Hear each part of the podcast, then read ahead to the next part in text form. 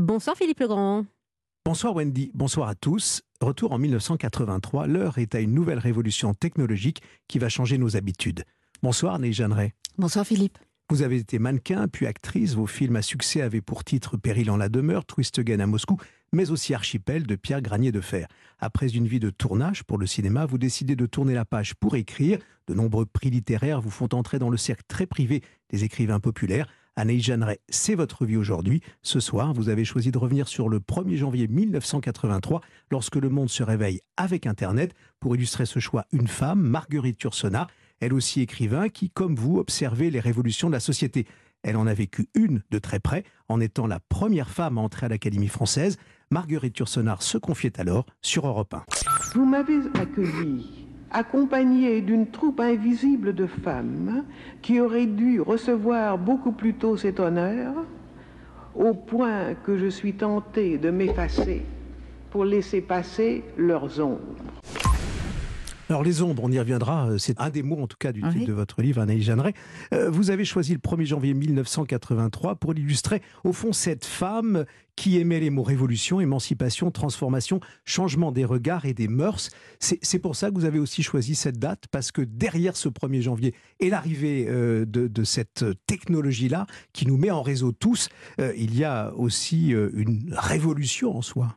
En fait, ce sont des années qui nous paraissent à la fois peu lointaine et il s'est passé énormément de choses. Et euh, l'entrée de Marguerite Yourcenar à l'Académie euh, française, euh, c'est évidemment un moment majeur. On n'est pas du tout encore arrivé à une égalité homme-femme. Maintenant, on parle beaucoup de quotas et de ces choses-là. Sur le principe, le mot quota n'est pas un, un mot que j'aime beaucoup, mais il faut reconnaître que ça fait aussi bouger des choses. Donc euh, voilà, on, est dans une époque réellement de mouvement et de changement et d'évolution. Pourquoi cette date J'y reviens. 1983, euh, ça a changé votre vie, euh, votre vie d'écrivain, cette mise en réseau, ce monde d'Internet? Alors non, ça n'a pas changé ma vie d'écrivain. Et personnellement, je me suis mise très tard à, à, toutes ces nouvelles technologies. Je ne suis pas sur les réseaux sociaux ou quasiment pas. En revanche, ce qui m'intéresse, et c'est pour ça que j'ai voulu écrire ce livre, entre autres, c'est à quel point cette euh, révolution euh, numérique modifie les sociétés d'aujourd'hui. Alors évidemment, tous les côtés vertueux, la communication, l'échange possible euh, d'un bout à l'autre de la planète, la connaissance qui, arrive dans les recoins les plus... C'est une encyclopédie, le, tout ça, Internet aussi. Voilà, ça c'est absolument génial. Et ça avait été créé pour ça. Euh, ce qui est intéressant de voir, c'est qu'aujourd'hui, les créateurs de Twitter, de Facebook, etc., sont eux-mêmes aujourd'hui dépassés, en fait, par une espèce de créature qui leur a échappé et qui est un peu hors contrôle. Et donc, c'est tous ces phénomènes qui m'intéressent aujourd'hui. Des phénomènes qui vous intéressent, ils sont là, ils sont réels. Vous avez cité Twitter et on aurait pu dire aussi Instagram, oui. Euh, qui euh, font partie de cette toile-là du net.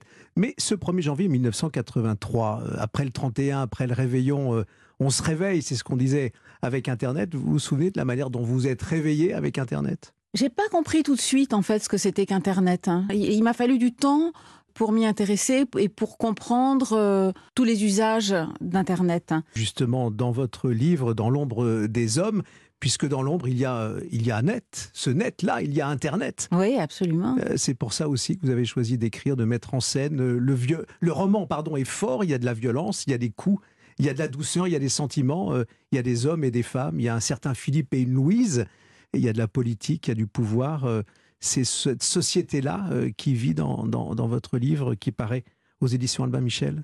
Oui, c'était une, c'était l'idée de faire une photographie d'aujourd'hui avec ce dont on vient de parler, cette ultra-modernité des réseaux sociaux et cette communication-là, en effet miroir avec quelque chose d'archaïque de notre société, qui est en fait le vestige d'un patriarcat, qui fait que les femmes sont encore beaucoup considérées comme un attribut par rapport à leur mari, ou à travers le statut de leur mari.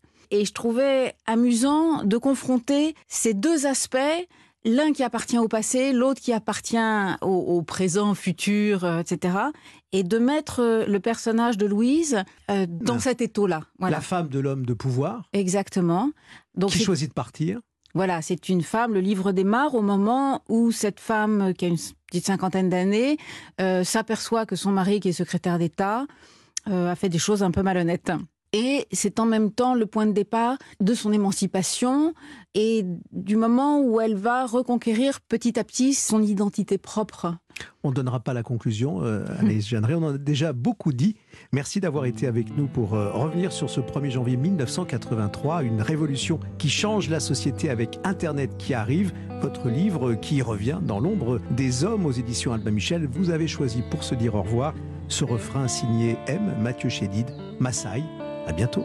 C'est souvent toute une vie qui s'étonne dans ce miroir subtil, fatal, ce regard sans âge qui résonne millénaire des visages